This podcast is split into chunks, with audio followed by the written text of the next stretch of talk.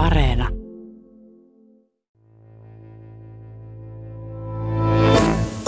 Huikentelevia, kepeitä, hillittömiä, turvattomia, vallattomia suhteita.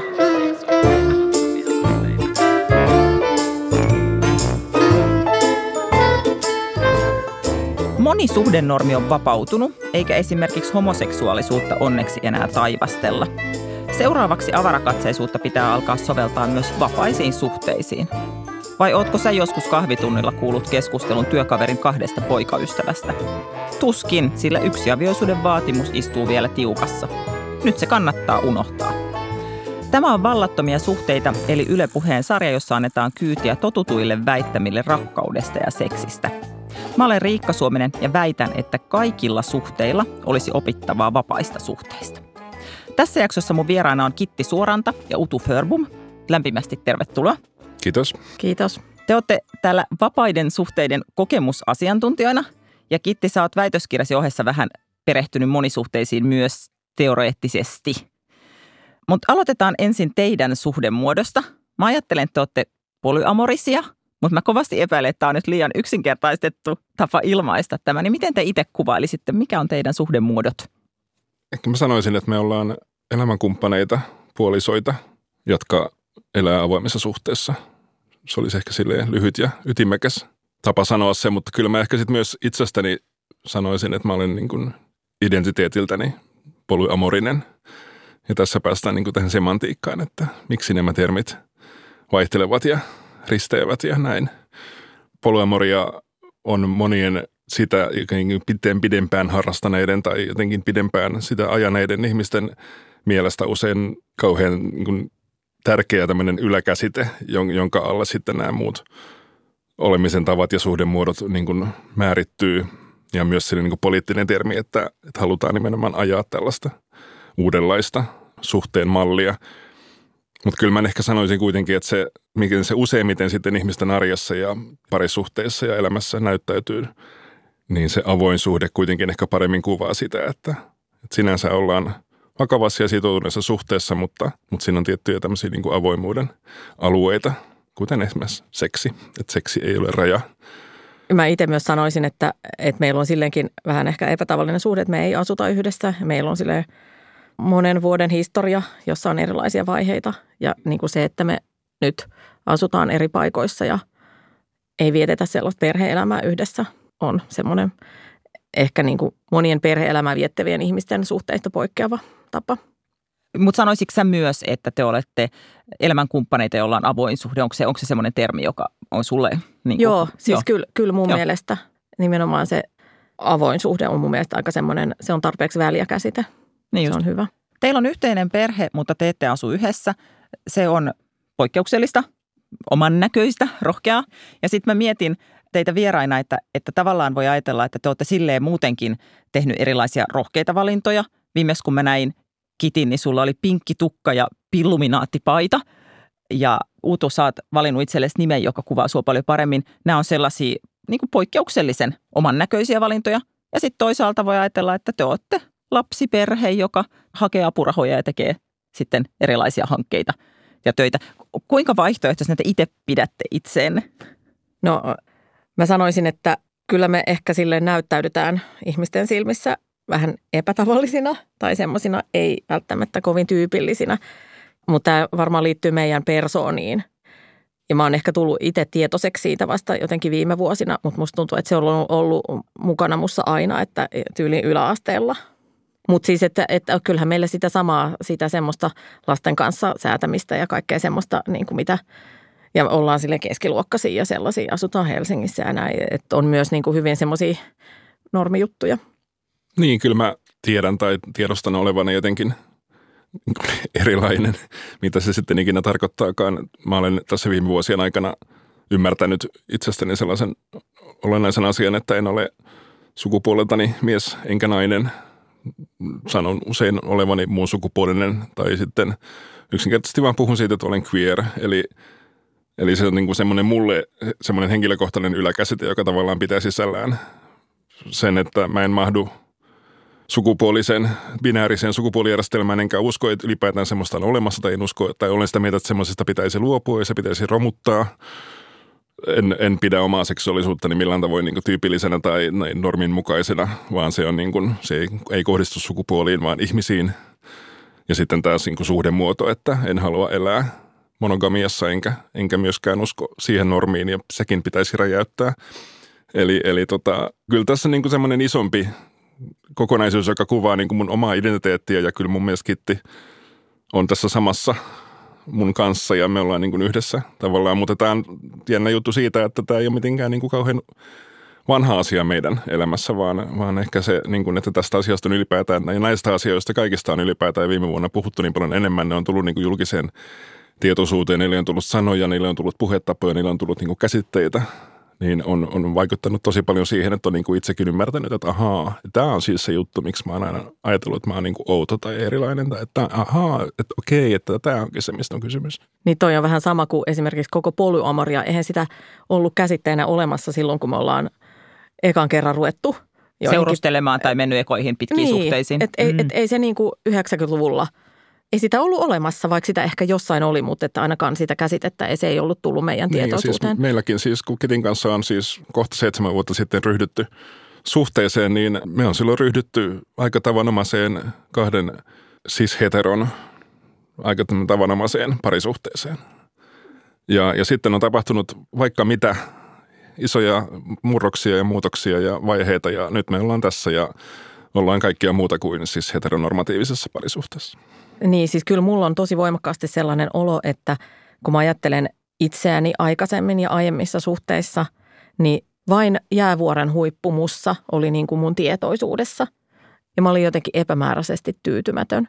Ja kun mä katson vaikka valokuvia itsestäni kolmekymppisenä, niin mä koen, että mä jotenkin esitän sellaista roolia, jonka mä oletin, että näin niin kuin aikuiset, aikuisten pitää toimia näin, pukeutua tietyllä tavalla aikuisten nais, naisten ja näin ja sitten mä olin jotenkin epämääräisesti tyytymätön, niin se, että niin kuin nyt, että me jotenkin yhdessä Utun kanssa ollaan tuettu toisiamme näissä prosesseissa ja siinä muutoksessa, niin mulla on jotenkin semmoinen, mulla on niin, kuin niin vapautunut ja vapaa olo niin kuin sisäisesti, että, mun, että jotenkin, että mun ajatukset on irronnut sellaisista joistain normien kahleista.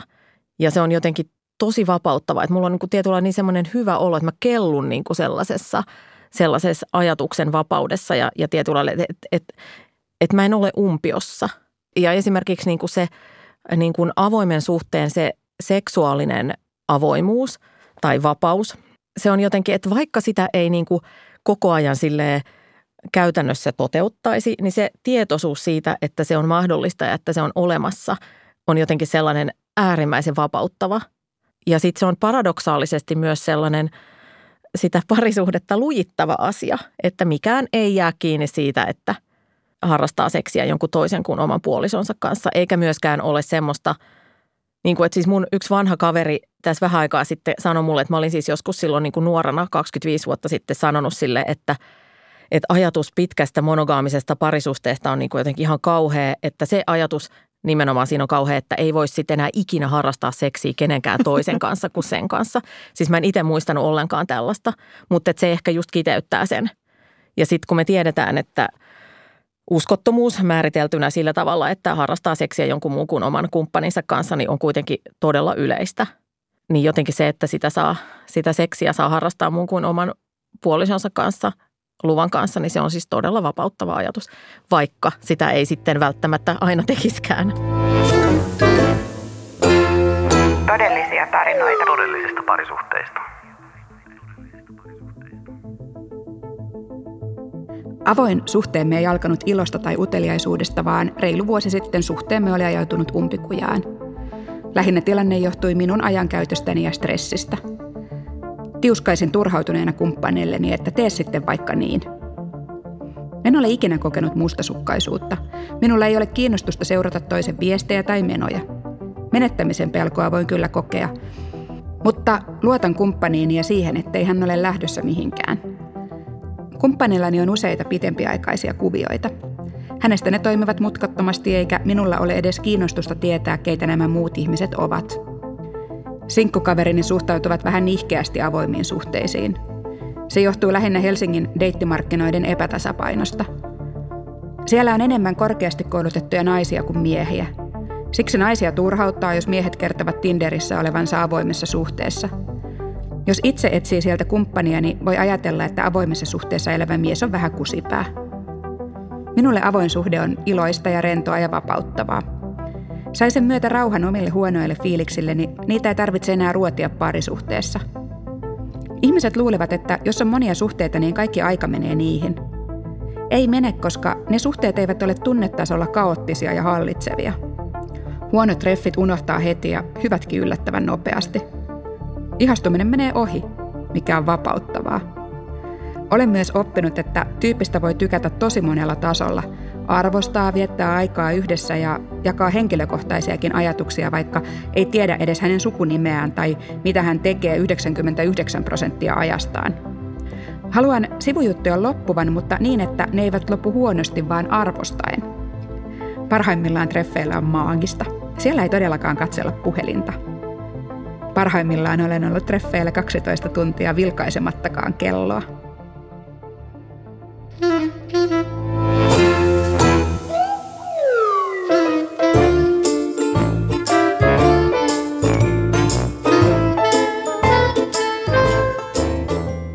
On kesäsarja Vallattomia suhteita ja mä olen Riikka Suominen.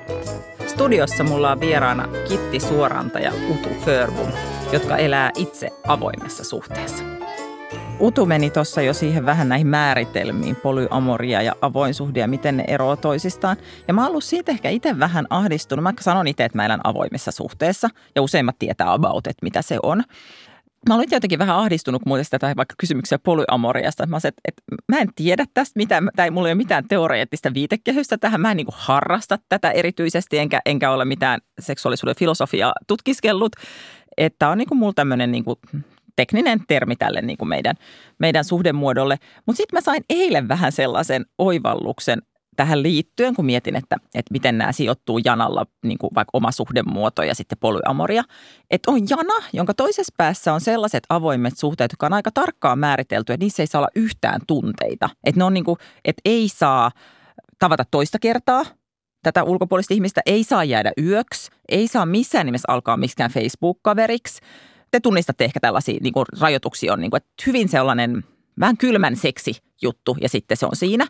Ja toisessa päässä on sitten sellainen niin kuin, rakastava hippikommuun, jossa kaikki ovat yhtä suurta perhettä. Ja mä ajattelin, että tämä on niin kuin se jana. Ja sitten mä itse sijoitun niin kuin johonkin kohtaan tähän niin kuin ehkä puoliväliin. Ja, ja se ei ole staattinen se sijainti, vaan ehkä se on, niin kuin, ehkä se on lähtenyt enemmän siitä sellaisesta sieltä aika kylmästä päästä. Sitten on tajunnut, että – että semmoinen vapaa rakkaus, niin se onkin ehkä puhuttelee mua enemmän kuin mä luulin, koska mä oon yhdistänyt sen niin voimakkaasti sellaiseen niin kuin hippirasta, niin kuin tämmöiseen tosi vaihtoehtoiseen meininkiin. Skifiä ja larppaamista harrastaviin poluameristeihin. Juuri näin. Instassa tuli muuten tähän liittyen mulle kysymys, että mihinköhän perustuu se mun kuvani, että mä viljelen tämmöistä hamppuhousuista tota niin, tantraavaa polyamorikkokuvani. Niin se perustuu siis mihinkään, ihan mun ennakkoluuloihin perustuu. Ja sitten osin vähän yleisen elämän kokemukseen, että kyllähän vaikka Tinderissä niin ne on tietyn tyylisiä, ne ihmiset, jotka kertovat polyamoriasta. Ne on usein vai, hyvin vaihtoehtoisesti jollain monilla muillakin tavoilla. Mutta miten te näette tämän polyamoria avoin suhde? Mikä on, kannattaako siinä miettiä niitä määritelmiä, mitä ne on? Siis tämä on hyvä kysymys. Mä oon itsekin miettinyt sitä nyt tässä viime aikoina, ehkä varmaan just sun kirjan innoittamana. Ja tota, mulla on semmoinen olo, että siis avoin suhde käsitteenä ja elämäntapana on kokemassa uutta renesanssia. 70-luvulla puhuttiin vapaista suhteista, mutta kuitenkin avoin suhde on sellainen, joka yhdistyy siihen, tai siis synonyymisille vapaalle suhteelle ja ihmisillä on joku käsitys siitä. Sen sijaan polyamoria on nimenomaan tällainen niin kuin siihen identiteettiin kytkeytyvä asia, joka ehkä on sellaisen pienen aktiivisen harrastavan, sitä asiaa harrastavan vähemmistön asia. Ja polyamoria piireissä se poly on ehkä niin kuin se ollut semmoinen yläkäsite. Siis sehän menee niin, että eettinen monisuhteisuus, eli englanniksi consensual non-monogamy on se yläkäsite ja sitten sen alle tulee on kaikki näitä. Tämä, mistä niin, esimerkiksi puhutaan. avoimet suhteet, jotka yleensä ajatellaan, että se on niin kuin, että kyse on seksistä. Ja sitten taas polyamoria, josta yleensä ajatellaan, että kyse on siitä, että on useita romanttisia ja tai seksuaalisia suhteita samanaikaisesti. Ja sitten on parinvaihto eli swingaus ja mitä nyt mm. kaikkia mahdollisia. Mutta siis käytännössä se, mitä ihmiset, tai on e, yksi tuttava, joka on avoimessa suhteessa. Ja sitten kun mä oon jutellut hänen kanssaan, niin ne ongelmat on, tai siis että et käytännössä se on todella polyamorinen ihminen ja se on polyamorisessa suhteessa – mutta koska se ei ole lähtenyt sieltä polyamoria kirjallisuudesta käsin, eikä se ole ikinä lukenut niitä, niin se vaan puhuu siitä, eikä se edes puhu siitä, että sillä on avoin suhde, mutta, mutta tietyllä lailla, että, että, että monesti mun mielestä se polku menee niin, että lähdetään avoimeen suhteeseen ja sitten huomataankin, että en halua seksiä joka kerta eri ihmisen kanssa ja näin vaan, niin kuin, että, että haluan ystävystyä ja haluan sitä sun tätä. Että niitä ei voi niin kuin, silleen rajot, rajata näin ja voi tapahtua just liike, niin kuin sä sanoit Riikka, että voi tapahtua liikettä eri suuntiin. Sä sanoit Kiitti tuossa, että, että voi lähteä ihan hyvin vaan lukemaan ja mä oon ehkä sen pragmaattinen ihminen sille, että mä en just ei tarvinnut lukea mitään polyamori, polyamorista filosofista viitekehystä, vaan että niin kuin näin. Mutta ihan kylmiltään tuntui aika pelottavalta muuttaa suhdemuotoa, kun se normi on aika vahvasti semmoinen yksiavioinen ja sitten on ehkä sellainen, että no, noita vapaita suhteita on kokeiltu silloin 70-luvulla ja ei toiminut – että vähän niin kuin joku sosialismi sille, että jos yrittää puhua jostain varallisuuden jakamisesta, niin sitten joku lyö Neuvostoliitolla sua päähän.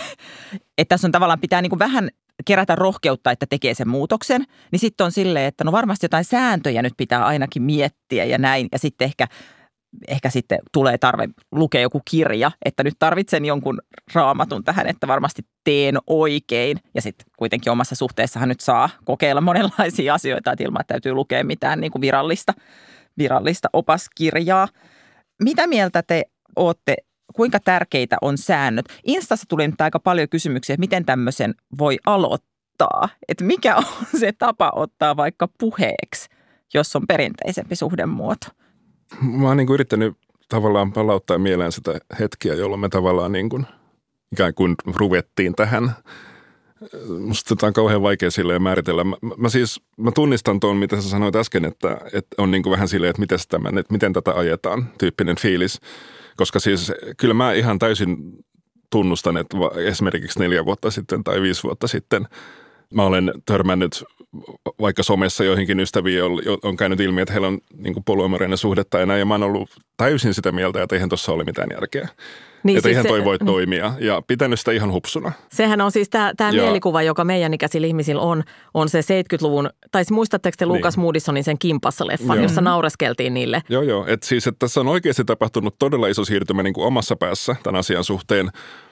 Ja siis mä koen, että tämä on ollut jatkuvaa niin kuin opettelua ja, ja säätämistä ja, ja jatkuvaa niin kuin mukautumista ja ikään kuin, niin kuin niiden pelisääntöjen ja tavallaan sen tekemisen tavan niin kuin, ja olemisen tavan niin kuin semmoista jatkuvaa niin kuin, niin kuin tarkkailua ja, ja neuvottelua ja analysointia ja, ja, ja niin kuin semmoista vähän niin kuin kaksi askelta eteen ja yksi taakse, koska on tapahtunut myös niin kuin asiat, jotka on, ei ole toiminut ja jotka, ei vaan, jotka josta on tullut vaan niin kuin paha mieli ja näin. Että ei se niin kuin, lähti kauhean silleen niin kuin, vähän niin kuin varkain. Ja se, se liittyi siihen, että me oltiin siis, tota, me, me oltiin naimisissa ja meillä oli uusi perhe ja sitten – se oli niin kuin se, meidän suhde alkoi, se, se oli sellaista kuin suurta rakkautta ja sellaista kuin ihan mieletöntä. Ja sitten me oltiin optimistisia ja perustettiin uusi perhe ja sitten se oli vaan liian vaikeaa ja monimutkaista ja me erottiin ja muutettiin erillemme. Mutta me kuitenkin niin kuin meidän joku läheisyys säilyi ja me oltiin tosi hyviä ystäviä ja näin. Ja sitten niin kuin sen eron jälkeen me ruvettiin keskustelemaan siitä, että miten voi ajatella rakkaudesta ja parisuhteista sen jälkeen, kun on ajanut suuren, tai näin mä sitä itse ajattelin silloin – Mä muistan aika selkeästi, että, mi, että miten voi ajatella rakkaudesta sen jälkeen, kun on ajanut suuren rakkauden päin seinää. Että se vaatii niin kuin sitä, että kaikki hajosi sitä ennen. Ilman sitä hajoamista me ei oltaisi tässä. Jonkin asteinen sellainen. Mulla on joskus terapeutti sanonut, että, että muutos on meille ihmisille niin vaikeaa, että me pystytään siihen vaan, jos status quo on liian kivuliasta. Eli tavallaan hyvän sään aikana se vaatii ihan mielettömiä voimainponnistuksia – mutta, mutta tietenkään nyt ei toivo, että vaikka se instan kysyjä, niin että sille vastaus on se, että aja päin seinää ja sitten katsotaan asiaa uudelleen. Täytyy, että mä toivon tosi paljon, että on joku tapa, miten voisi siis, hyvän sään aikana. Siis mä luulen, että tämä liittyy tarttua. myös siihen, että niin kuin nyt, nyt on se hetki, että nyt se tietyllä ehkä olisikin mahdollista, koska, koska media käsittelee tätä aihetta paljon enemmän kuin vaikkapa, tai siis että ei silloin niin kuin joskus, milloin tämä nyt oli muutama vuosi sitten, ei silloin ollut samalla tavalla ollenkaan. Nyt on tullut sun kirja, tulee nämä pari muuta kirjaa tai kolmekin muuta kirjaa ja koko ajan tulee, ja tulee lisää tutkimusta tästä aiheesta. Että nyt meillä alkaa muodostua sellaiseen kulttuuriseen tietoisuuteen ajatus siitä, että avoin suhde on mahdollinen ja realistinen vaihtoehto, mitä ei ollut vielä sanotaan viisi vuotta sitten Suomessa. Ei Just mitenkään. Ni, niin sen takia ehkä sen ottaminen puheeksi siinä omassa parisuhteessa saattaisi olla helpompaa. Ja tämä on myös sellainen asia, että nuoret ikäluokat on niin kuin tai mulla on tämmöinen anekdotaalinen evidenssi. Mä pari vuotta sitten juttelin yhden tota, silloin 27-vuotiaan yhteiskuntatieteilijän, tai siis yhteiskuntatieteellisessä opiskelevan nuoren naisen kanssa, joka oli sille, että heidän piireissään pitää ottaa erikseen kantaa siihen, että onko parisuhde monogaaminen vai ei mikä oli mun mielestä todella hämmästyttävää. Ja mä itse niin tutkijana linkitän tämän, tämän siihen, että tota, niin kuin seksuaalinen vapaamielisyys lisääntyy ja se on erityisesti niiden nuorten keskuudessa se on huomattavan se, se, seks, niin kuin, toleranssi erilaisille seksuaalisuuden muodoille on hyvin suuri, niin tämä niin kuin liittyy ihan selkeästi siihen.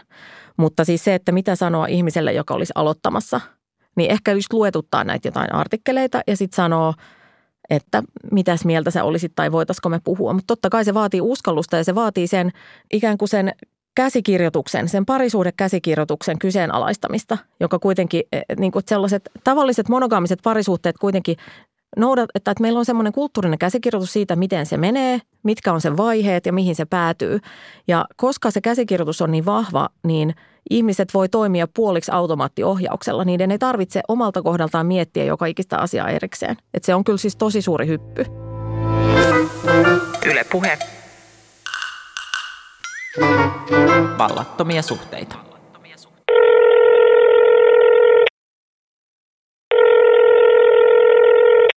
Kirsi. Riikka Suominen, moi. Moi. Mä soitin Kirsi Hytöselle, koska häneltä tuli keväällä kirja, jossa hän kertoo, että aloitti avoimen suhteen, vaikka oli itse mustasukkainen. Sä oot kertonut, että sä olet itse ollut mustasukkainen, mutta siitä huolimatta aloittanut avoimen suhteen. Niin miten ihmeessä? No kääntäisin tuon asian niin kuin sillä lailla päälailleen, että juuri sen vuoksi, eli minun tai meidän tapauksessa niin tämä suhteen avaaminen niin oli lääke ja parannuskeino mustasukkaisuuteen, siis minun mustasukkaisuuteeni. Koska mustasukkaisuushan ainakin minä näen sen niin, että sehän on aika pitkälti ehkä niin kuin kateutta tai sitten katkeruutta tai pelkoa siitä, että toisella on jotain erityistä – joka ei sitten omalle kohdalle ole sattunut. Mutta sitten kun saa samat mahdollisuudet itselleen, eli molemmilla on tasaveroiset mahdollisuudet tutkia elämää ja ihmissuhteita, niin silloin ei ole enää sellaista olla, että jää jostain paitsi. Ja se on niin kuin keino voittaa se pelko myös, mikä mustasukkaisuuteen liittyy, se menettämisen pelko. Kuinka paljon sua pelotti? Ihmiset usein kysyy, että mä en kyllä voisi aloittaa avointa suhdetta, kun mä oon niin mustasukkainen. Niin kuinka paljon sua pelotti, että, että se kävisi liian tuota, voimakkaaksi nämä sun tunteet sitten, kun teidän suhdemuoto muuttuu? Ei mua pelottanut ollenkaan. en pysty tuohon syvällisemmin vastaamaan, koska en muista lainkaan, että olisi tuollaista. Ehkä, ehkä se oli niin, että se mustasukkaisuus oli sen verran epämiellyttävä olotila, että niin kuin ajatus siitä, että saa muuta ajateltavaa ja, ja jotain kiinnostavaa ja positiivista, niin se oli niin, niin kuin iso, iso sellainen helpottava ajatus, että ei siihen kyllä mitään pelkoa liittynyt. Koetko sä nykyään enää lainkaan mustasukkaisuutta? En ole parisuhteessa tällä hetkellä, mutta siis varmasti jos sellaisessa olisin, niin on ihan mahdollista, että kokisin mustasukkaisuutta. Mutta eikö satunnaisistakin ihmisistä voi kokea mustasukkaisuutta? En suhtaudu satunnaisiin tai ihmisiin, joiden kanssa ei ole sovittu, että ollaan jossain suhteessa, niin en, en, en koe mustasukkaisuutta. Suhtaudun heihin niin kuin vapaina yksilöinä, oletan, että itsekin olen sellainen. Että mun mielestä se, että tuntee mustasukkaisuutta, niin se edellyttää jonkinlaista kokemusta siitä, että ollaan jossain parisuhteen kaltaisessa tai jossain vakiintuneessa. Ja sitten kun ollaan siinä, niin sitten niin kuin asiallista keskustella näistä asioista. Onko sulla joku semmoinen asia, mikä ihmiset, jotka niin kuin taistelee omaa mustasukkaisuuttaan vastaan, niin mikä voisi helpottaa heitä tai mitä sä haluaisit sanoa heille? No ainakin oh, omalla kohdalla niin, niin auto tosi, tosi paljon sellainen, että ryhdyin ajattelemaan puolisosta, että hän on paras ystävä. Ja yleensähän me toivotaan ystävillemme hyvää, eikö niin? Ja, ja harvemmin niin kuin kauhean rankasti kadehditaan heitä, vaan ollaan heidän puolellaan. Niin se on yksi keino ajatella, että, että puoliso on ystävä ja että ne on tavallaan niin kuin kulkea hänen rinnallaan ja toivoa hänelle hyvää. Ja etenkin naisille voisin sanoa, että, että jos avoin suhde on, on joku vaihtoehto siinä, niin se on kyllä naiselle yleisesti ottaen varmasti paljon edullisempi diili kuin miehelle. Eli tuossa, naisen on helpompi saada seuraa. Ja näin, näin ainakin minulle kävi, että kun itsellä kävi niin sanotusti flaksi aika hyvin, niin mä oikein toivoin puolisollekin hyviä kokemuksia tai ylipäätään kokemuksia, jotta oltaisiin niin kuin tasaveroisia tässä suhteessa ja sitten voitaisiin vaihtaa kokemuksia ja jakaa kokemuksia. Toi on ihan ajatus musta toi tavalla, että puolisolle toivoo kaikkea hyvää tavalla. Mä jotenkin itse ajattelen vähän samalla tavalla, että haluaa kaikkia, että sillä on, että se saa nauttia kaikesta ihanasta, mitä maailmalla on tarjota. Niin jotenkin. Aivan. Ja mikä on hienompaa kuin olla, olla juuri se ihminen, joka antaa hänelle tämän mahdollisuuden. Siis sehän on ihan, ihan suunnaton lahja, minkä voi antaa toiselle. Että lupaa pysyä rinnalla, vaikka siihen voi tulla sitten muita ihmisiä, niin ainakin itse koin, että mä olen saanut tosi suuren lahjan, kun mä olen saanut vapauden.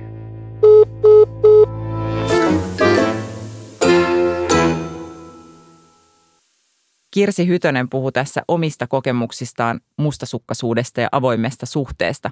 Mitä te Kitti Suoranta ja Utu Förbum kommentoitte mustasukkaisuuteen? Kyllä se on, se on tota, asia, jota ei voi niin kuin vääntää pois päältä avoimessa suhteessa. Eikä, eikä, ja siis polyamoria, jos menee esimerkiksi Facebookin polyamoria-ryhmään, niin, niin mustasukkaisuus on ja erilaiset siihen liittyvät problematiikat on, on niin yksi yleisimpiä asioita ja, ja intensiivisimpiä keskusteluja syntyy juuri siitä, että, että kun että oikeasti poluamoriasessa suhteessa ja elävä ja intensiivisesti elävä ja siinä haluava ihminen, joka haluaa oikeasti olla siinä eikä halua kyseenalaistaa eikä lopettaa sitä, niin, niin tuskailee siitä, että, että kun tämä on niin saakelin vaikeita taas, että tuntuu niin hirveän pahalta. Se on asia, josta pitää mun mielestä olla niin radikaalin rehellinen, että mä en ehkä muuten ole tällaisen radikaalin rehellisyyden kannattaja, mutta tämä on kyllä semmoinen, että, että siitä pitää kyllä puhua. Sitä Omista pitää, tunteistaan, kyllä, omasta just kyllä, näin. kyllä, Joo, just siitä just pahasta olosta.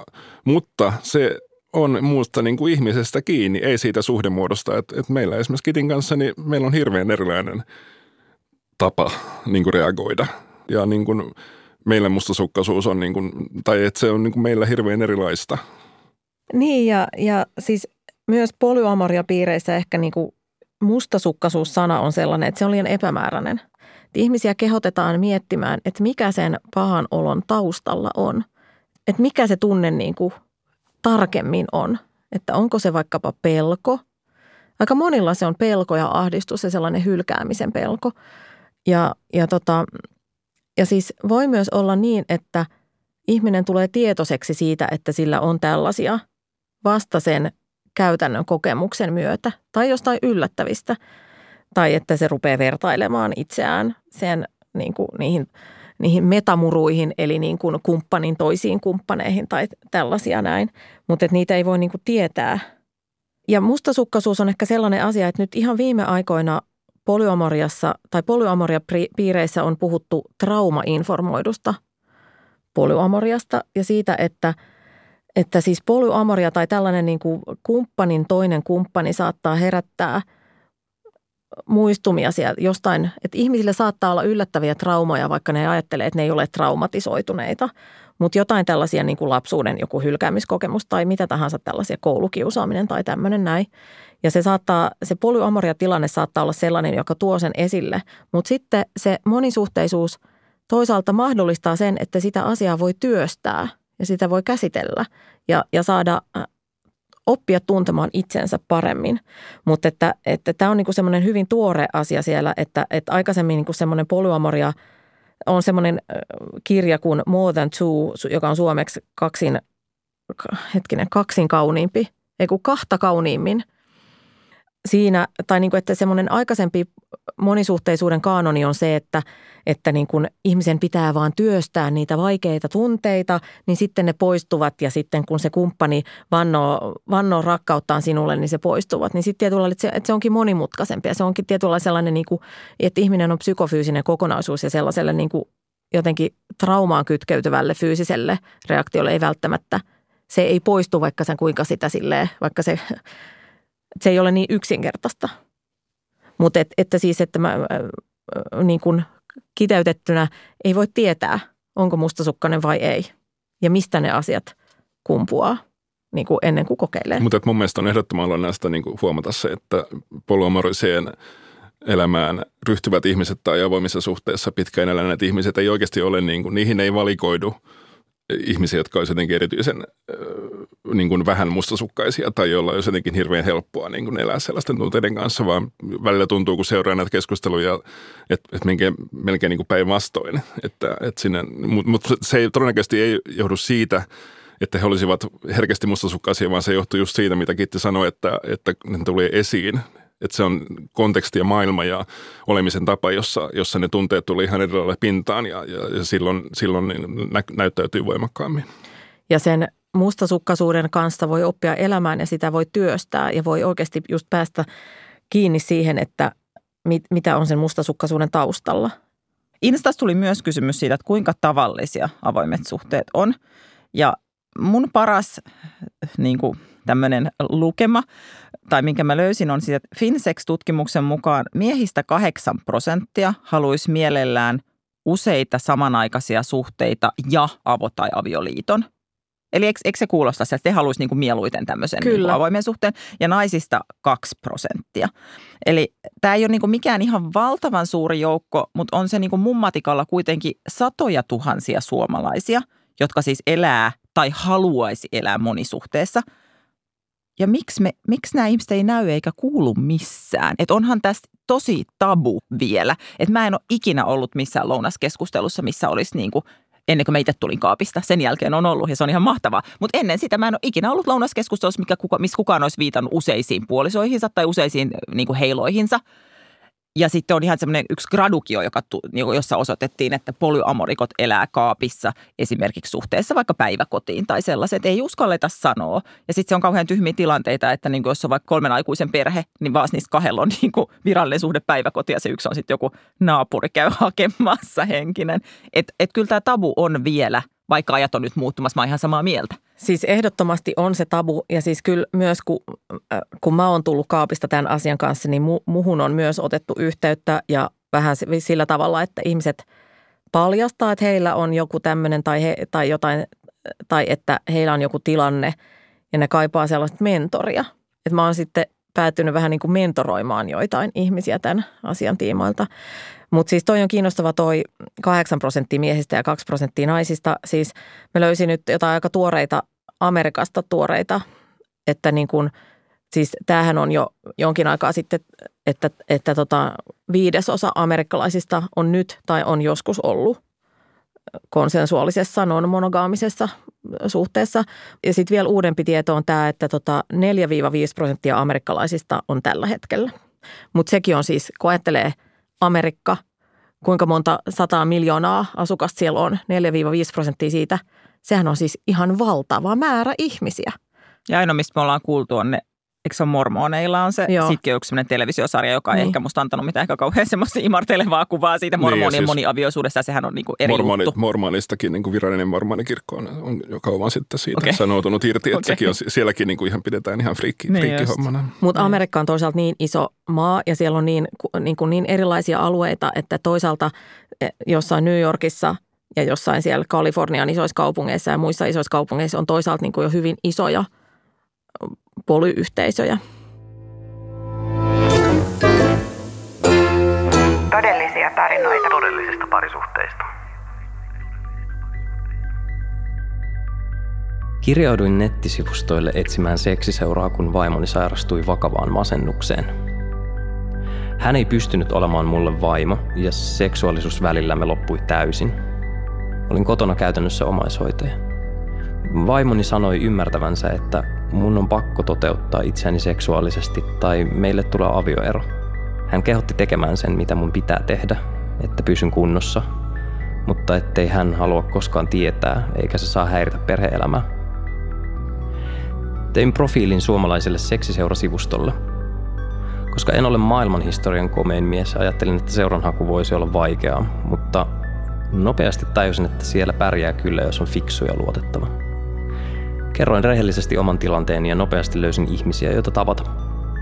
Sivustojen kulttuuri on selkeä.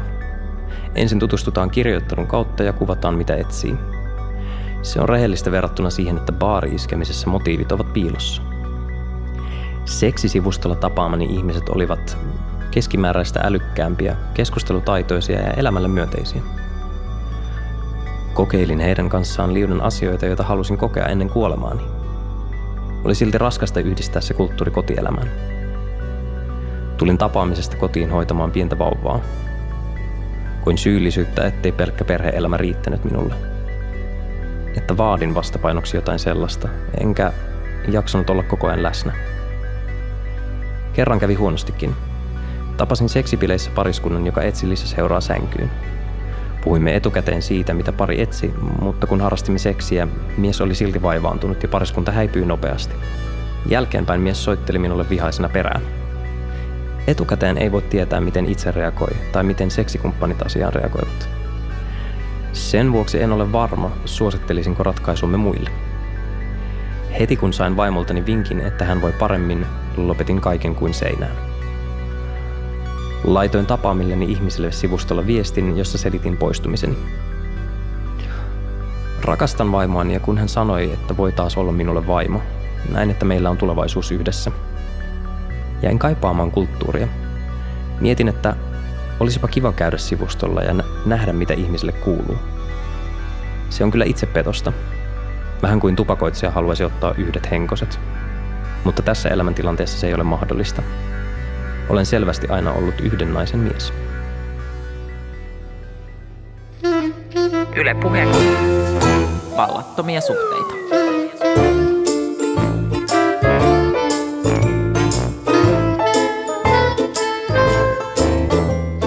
Tämä on kesäsarja Vallattomia suhteita ja mä oon Riikka Suominen. Studiossa mulla on tänään vieraana Kitti Suoranta ja Utu Förvu, jotka elää avoimessa suhteessa. Tässä tämän tabuluonteen niin kuin sit se yksi puoli on se, että tässä samaisessa Finsex-tutkimuksessa niin siitä selvisi, että tämä on vähän vaikea tilanne niille jotka haluaa tällaista, koska parisuhteen oletusarvo on uskollisuus. Eli ne tyypit, jotka haluaa tätä, niin niiden vaihtoehto on pettää. Eli joka toinen niistä miehistä, jotka halusi useita suhteita, oli pettänyt, ja kolme neljästä naisesta, joka halusi useita suhteita, oli pettänyt. Eli sitten ainoa tapa on tehdä se sitten niin kuin epärehellisesti. Ja sitten musta tavallaan tämä on nyt hyvä paikka vaan vähän niin kuin selventää, että avoin, avoimet suhteet ovat aivan eri asia kuin pettäminen. Niin miten te kuvailisitte, jos nyt pitäisi niin kuin silleen rautalangasta vääntää, että mikä on sen, niin kuin, mikä on sen ero siihen, että No siis tämä sana eettinen monisuhteisuus on, on niin kuin hirveän hyvä siitä, että siinä on nimenomaan se, se eettinen määritelmä mukana. Ja, ja kyllä siis, kyllä mun täytyy sanoa, että et ei missään suhdemuodossa varmasti niin, niin tarkkaan ja niin jotenkin huolellisesti ja perusteellisesti keskustella sen niin kuin suhteen niin kuin pelisäännöistä ja, ja, ja niin kuin toisten eri osapuolten tunteista sen, niiden, niiden pelisääntöjen suhteen ja, ja koko siitä kuviosta. Että et kyllä se, kyllä se niin kuin hyvin niin kuin semmoinen juurtajaksain ja perusteellinen niin kuin keskustelu siitä, että mikä on hyvää ja mikä ei ja mikä toimii ja mikä ei ja mikä tuntuu mitenkin on, on niin kuin osa sitä, nimenomaan niin kuin tosi olennainen osa sitä siinä, siinä suhdemuodossa elämistä, että pettäminen tai, tai joku tämmöinen niin kuin puolison selän taakse meneminen. Ja uskottomuus. Jonkun, uskottomuus nimenomaan ehkä niin yläterminä, niin tota, on kyllä niin kuin hyvin kaukana siitä ja, ja on musta niin kuin hirveän tärkeää pitää huoli siitä, että nämä, nämä niin kuin pidetään erillään, erillään toisistaan mä oon samaa mieltä, siis tämä on, tämä on niin kuin avointa ja rehellistä, mutta sitten mä en ole ihan samaa mieltä, että se on hyvin kaukana siitä, koska kun itse tapailee ihmisiä suhteen ulkopuolella, niin niistähän osa on siis varattuja ja eivät ole kertoneet, ne ei ole avoimessa suhteessa, vaan ne ei ole kertonut kotona, että ne tapailee muuta tai jotain muita naisia. Eli silleen nämä musta niin kuin vähän linkittyy, mutta mä oon ajatellut, että se ei ole mun, se ei ole mun ongelma, niin jokainen ihminen on mun mielestä vapaa toteuttamaan seksuaalisuutta just niin kuin haluaa. Ja, ja mä suhtaudun muutenkin tähän, mitä kutsutaan uskottomuuteksi tai pettämiseksi, niin, tota, niin kuin vähän sillä tavalla, että musta sit hymistellään ihan kauheasti ja se on ihan niin kuin turhaan tuomi, tuomittua. Mutta, tota, mutta, mutta niin kuin, että oleellista just ehkä on se, että avoimet suhteet ovat eri asia kuin pettäminen. Ja tällä hetkellä, koska tässä on tämä tabu juttu, niin sitten ihmiset ajautuvat ihan suotta Niin, ja epärehellisyyteen tai epärehellisyyteen oman puolison kohtaan. pettämiseen ja usko, uskottomuuteen sisältyy myös kauheasti tämmöistä niin kuin yhteiskunnallista kaksinaismoralismia, että ikään kuin jotenkin niin kuin ihmiset haluaa esiintyä ja keskustella siitä jotenkin niin kuin viattomempina ja puhtaampina kuin, kuin kukaan oikeasti on. Ja niin kuin mun mielestä, niin kuin, jos puhutaan eettisestä monisuhteellisuudesta ja siihen, siihen liittyvästä keskustelusta ja, ja niiden rajojen hakemisesta, niin se on niin kuin avointa ja, avointa ja rehellistä oikeasti se keskustelu siitä. Totta kai on, voi olla niin, että sitten vaikka itse eläisi niin, niin päätyy sitten tosiaan sit sänkyyn sellaisen kanssa, joka, joka on sitten siinä salaa. Mutta tota, Sitten tämä keskustelu on musta ehkä vähän vaikeaa sen Mm. vuoksi. Mä vaikka jotain, jotain lehtihaastattelua antanut, missä mä oon puhunut sekä avoimista suhteista että pettämisestä. Ja sitten tulee sellainen olo, että likaanko nyt tämän avoimen suhteen maineen. Että nyt mä esiinnyn tämmöisenä, niin kuin, tämmöisenä jotenkin leväperäisenä pettäjänä ja sitten mä niin kuin vedän rehelliset polyamorikot johonkin sy- syntiin. Ja ymmärrätkö, ymmärrätte tavallaan niin semmoinen ehkä vähän vähemmistöasemasta, että pitää olla aivan hullun kunnollinen, Joo. ettei tämä vähemmistö nyt saa mitään lokaa niskaansa. Tää, tää, siis toi on kiinnostavaa, että mä rupesin miettimään, että tässä ehkä nyt tulee sellaisten niin kuin identiteetiltään polyamoristen ihmisten ja sitten niin kuin vaan avoimien suhteilijoiden, jotka eivät niin kuin välttämättä, joilla vaan sattuu olemaan tämmöinen suhdemuoto, mutta joiden identiteettiä se ei niin kuin samalla tavalla koske, niin ero, että niin kuin sellaiset identiteetiltään polyamoriset usein on aika tarkkoja siitä, että ne ei ryhdy mihinkään suhteeseen ihmisen kanssa, joka on joka NS pettää tai joka on uskoton omalle puolisolleen. Ja sitten niin kuin käytännössä aika monet on silleen, että ne ei myöskään halua ryhtyä monogaamisten kanssa suhteeseen, niin kuin siis mono, monogaamisten sinkkujen kanssa. Että ne haluaa vaan niin kuin sellaisten, jotka, jotka ei ole niin kuin ekaa kertaa koittamassa. Mä oon ajatellut ehkä vähän sillä tavalla myös, että musta kaikki ihmissuhteet on niin kuin kestosta riippumatta tai niin kuin kaikki ihmissuhteet on ihan täysin uniikkeja. Että se ihmisen niin kuin, jokainen ihmissuhdehan on uniikki ja siinä puhutaan niistä, niistä asioista, mitkä niitä kahta ihmistä yhdistää ja niillä on oma historiansa tai se oma hetkensä ja, ja omat mahtavat kokemuksensa niin kuin sitten niin kuin kaikki ihmissuhteet, niin siksi mä ehkä ajattelen, että, että tavallaan joku mustasukkaisuus ja muut on sitten niin kuin tavallaan mulle sellainen helppo ja ongelmaton asia, koska mä että kaikki ihmissuhteet on kauhean uniikkia, joten ne ei kilpaile toistensa kanssa tai ole pois toisiltaan. Ja tämmöinen vähän niin kuin tämmöinen jotenkin filosofinen lähestyminen, joka mä tunnistin vaan tuossa, mitä sä Utu Joo, ei, sanoit mulla jotenkin. Mä, mä ajattelin niitä jotenkin samoin kyllä, mutta, mutta sinänsä mustasukkaisuus ei, ei valitettavasti ole asia, joka lakkaisi olemasta sitten, vaikka oltaisiin avoimessa suhteessa noin niin kuin yleisesti ottaen. Just näin. Sitten pitää mennä siihen, mitä paljon kysytään ja kysyttiin Instassa nytkin ja, ja mitä moni miettii, että entä sitten lapset ja perhe? Teilläkin on lapsia ja se on sellainen, se ei ole ehkä kritiikkiä, mutta minä kuulen jo siinä kysymyksessä kritiikkiä, että toi ei voi olla kyllä lasten etu, että vanhemmat noin omia halujensa niin kuin täyttävät ja tuolla tavalla epämääräisesti elelevät. Mitäs me ajatellaan siitä? No käytännössä aika monet ihmiset, jotka on monisuhteisia ja joilla on lapsia, niin toteuttaa sitä monisuhteisuutta sillä tavalla, että ne lapset ei niin kuin, mitenkään figuroi siinä tai että ne lapset ei niin kuin, näe. Mutta toisaalta siis eihän nyt yleensäkään muutenkaan niin kuin, aikuiset ihmiset harrasta esimerkiksi seksiä sille, että niiden lapset näkee. Että ei tämä niin kuin, silleen välttämättä poikkea siitä. Sitten öö, toki on sitten sellaisia, että jos on jotenkin isompia lapsia, jotka sitten ymmärtää, niin sitten sit monet niinku kertoo niille jollain tavalla ikätasoisesti, mutta useinkaan sitten jotkut varhaisteinit tai teinit ei ne halua kuulla vanhempiensa seksielämästä niinku mitään. Et niinku sit, et, et sillä tasolla, niinku et ei todellakaan mitään yksityiskohtia. Mutta siis se, että toki niin kuin se, siis se, se lapsen etuperustelu on niin kuin sellainen, johon vedotaan tässä meidän yhteiskunnallisessa keskustelussa usein tosi paljon, mutta en mä mitenkään näe, että se, että että ihmisellä on, niin kuin vaikka, että jos ajatellaan tällaista niin kuin heteroparisuhdetta, jos heteroparisuhteelle perustuva perhettä, että on niitä lapsia ja näin, ja sitten jotain muita kumppaneita jossain, niin se, että joskus käy, että ei se niin kuin niiden lasten näkökulmasta eroa mitenkään siitä, että isä käy nyt pelaamassa sählyä kavereiden kanssa. Niin kuin, niin se lähinnä niin. musta, musta tuo vaan siihen semmoisen luonnollisen rajan, että, että niin kuin nyt valtaosalla, tai ehkä ei valtaosalla, mutta todella isolla osalla suomalaisistakin perheistä on siis se, että vanhempilla on, on se 50-50 järjestelmä, että on niin kuin se lapseton viikko, on se lapsiviikko, noin niin kuin siis. Eronneet. Eronneilla, mutta, mutta siis niin. Hmm. Niin sitten vaan, että, että, että vaikka olisi, oli sitten monosuhde tai mikä vaan suhde, niin, niin ainakin mulla on niin kuin hirveän luonteva ajatella, että se mun suhde ei ole niin kuin näkyvä niille lapsille pitkään aikaan. Et jos, jos sitten tuntuu, että siitä tulee niin kuin emotionaalisesti tai jotenkin niin, kuin niin iso ja merkittävä ja sy- syvä osa oma, omaa elämää, että, että haluaa sitten jo tuoda ne lapsetkin siihen mukaan, niin sitten toki, mutta että sitten se vaan tuo ne ajalliset ja, ja, ja niin kuin kalenteriin katsomiseen liittyvät rajat siihen, siihen suhteessa olemiseen. Että ei musta sitä välttämättä tarvitse sen pidemmälle miettiä, mutta totta kai on niin, että – että niin kuin tämmöisen kristillisen siveyden näkökulmasta, niin vanhemmillahan ei saisi olla tietenkään minkäänlaista seksuaalista, tai vanhem, vanhemmassa ihmisessä, lapsen vanhemmassa ei, ei saisi olla olemassa seksuaalisuutta tietysti missään muodossa. Tota, toki on myös niitä perheitä, joissa oikeasti on siellä kotitaloudessa useampi kuin yksi vanhempi. Lapsen näkökulmasta mä näkisin, että se on, ja siis tästä on myös jotain tutkimuksia, että on haastateltu niitä lapsia, jotka on elänyt sellaisessa perheessä. Niitähän Amerikassa on jo sellaisia nuoria aikuisia – että se on vaan positiivista, että on enemmän aikuisia, joilla on enemmän resursseja toimittaa asioita tai niin kuin hoitaa niitä lapsia ja näin. Että ei se siinäkään tilanteessa se.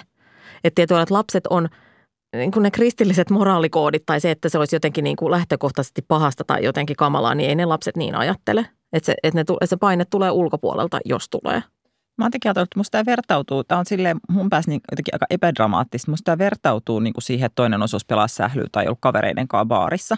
Että tavallaan, että lapsi, ei se lapsi tajuu sitä baari-iltaakaan, niin kuin se on ihan yhtä tuntematon konsepti sille, kun niin kuin treffit jonkun ulkopuolisen kanssa. Ja sitten mä oon myös vastannut kysymyksiin, kun jotkut kysyy vähän, että mitä sitten niistä niin kuin suhteista jaetaan.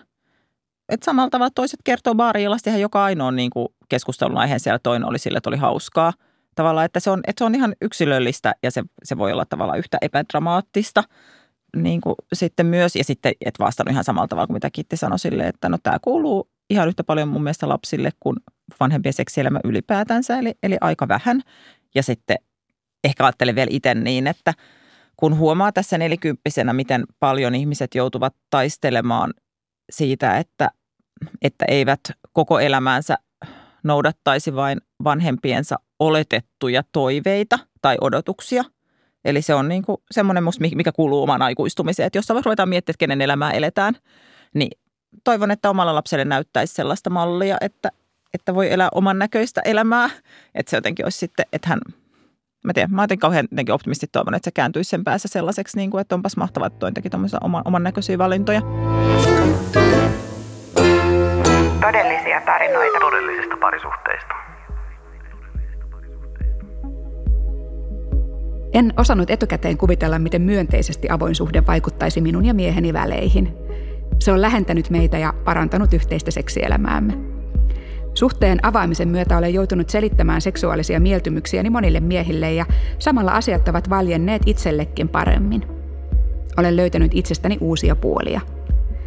Ennen olen pitänyt itseäni seksuaalisesti vähän poikkeavana. Nyt ymmärrän, miten laaja seksuaalisten mieltymysten kirjo on ja se on kaikki yhtä hyväksyttävää. En enää pidä itseäni outona eikä minua haittaa, vaikka joku muu pitää. Ihastuminen saa minut kukoistamaan. On ihanaa, että muihin ei tarvitse enää ihastua salaa, vaan se säteilee hyvää energiaa myös omaan parisuhteeseeni. Kun olen onnellinen, olen hyvän tuulinen ja halukas myös oman mieheni seurassa. Vaikka harrastankin nykyään seksiä muiden miesten kanssa, niin suurimmaksi osaksi teen sitä kuitenkin edelleen oman mieheni kanssa – vaikka viestittelen muiden kanssa seksistä, niin tapaamisia ei voi jatkuvasti järjestää perheelämän keskellä. Oma mies on useimmiten siinä vieressä ja pääsee nauttimaan tilanteesta. Nykyään saatamme joskus harrastaa kotona seksiä kolmekin kertaa päivässä. Tällaista ei tapahtunut ennen avointa suhdetta. Avoin suhde on yhteinen harrastuksemme ja yhteinen salaisuutemme. Suhteen avaamisen yhteydessä kerroimme salaisuuksia myös koko aiemman parisuhteemme ajalta. Tuntuu hyvältä, että voimme nyt puhua avoimemmin kuin ennen. Se on lähentänyt meitä. Olen rakastunut omaan mieheenikin uudelleen. Ihastuminen ja rakastuminen eivät ole asioita, jotka kuluvat käyttämällä, eikä ole pimppikään. Minusta on tärkeää olla tosi avoin omasta tilanteestani niille, joiden kanssa päädyn harrastamaan seksiä. Monet tapaamani miehet ovat itsekin avoimessa suhteessa. Se on yllättävän yleistä.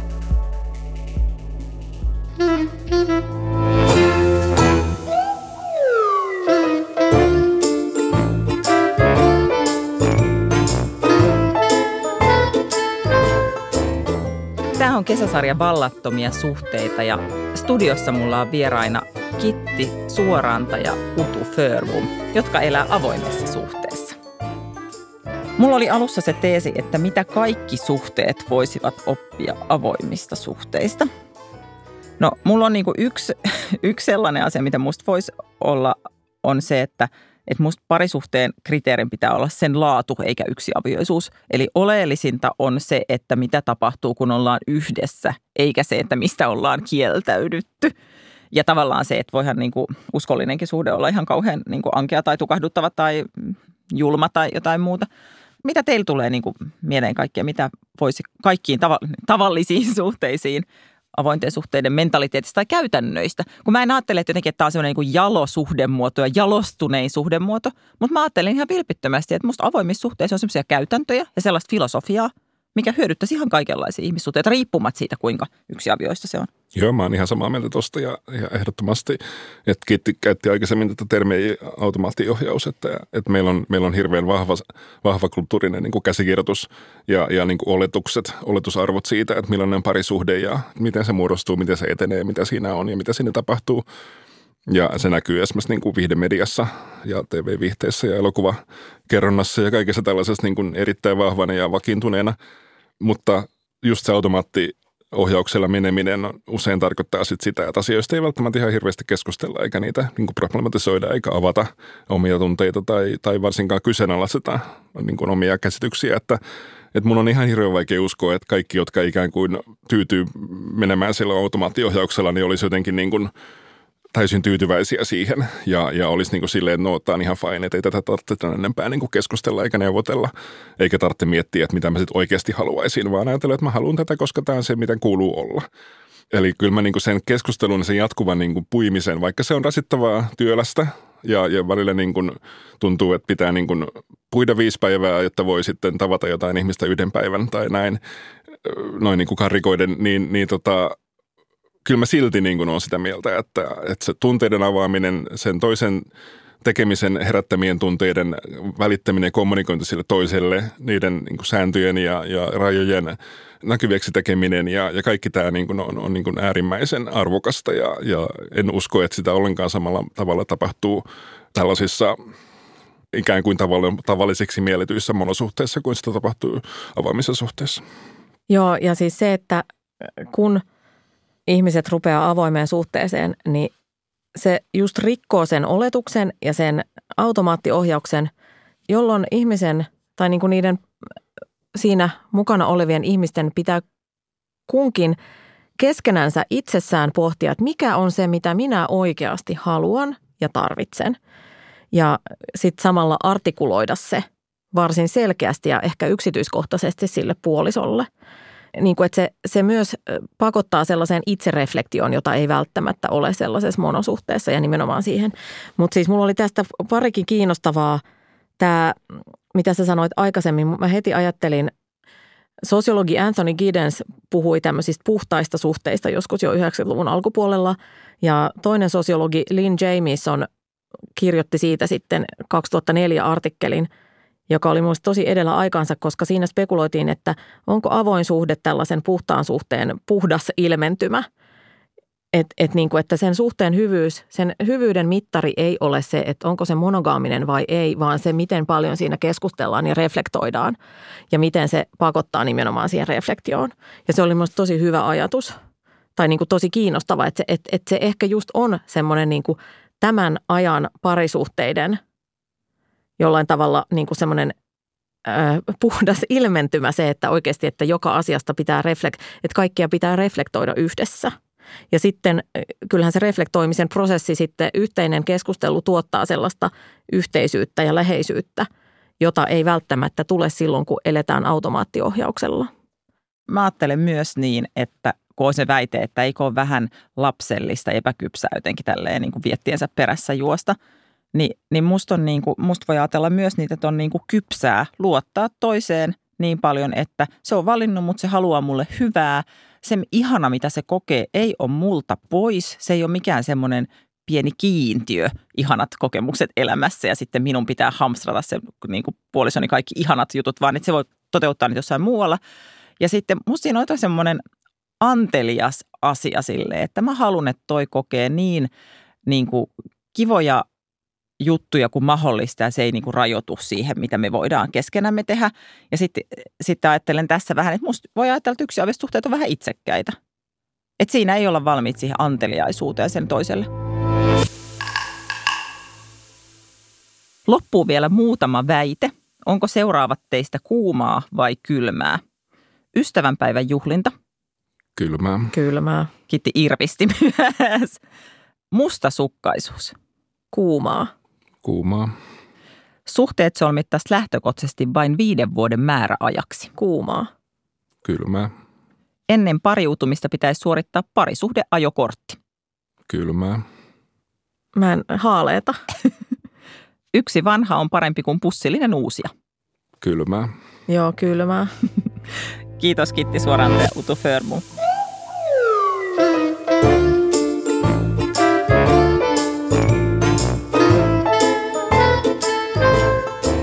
Tämä on Yle Puheen kesäsarja Vallattomia suhteita ja mä oon Riikka Suominen. Kaikki vallattomien suhteiden jaksot löytyy Yle Areenasta. Netissä ohjelmasta voi keskustella aihetunnisteella hashtag vallattomia suhteita. Mun Instagram-tilillä on äänestys siitä, kiinnostaako avoin suhde sinua. Ja muistakaa, mikään suhdemuoto ei tee autoaksi ja minkä vaan muodon suhteelle valitsee, niin se kannattaa valita eikä ajautua siihen. Pankaa ranttaliksi, kuullaan taas. Moikka!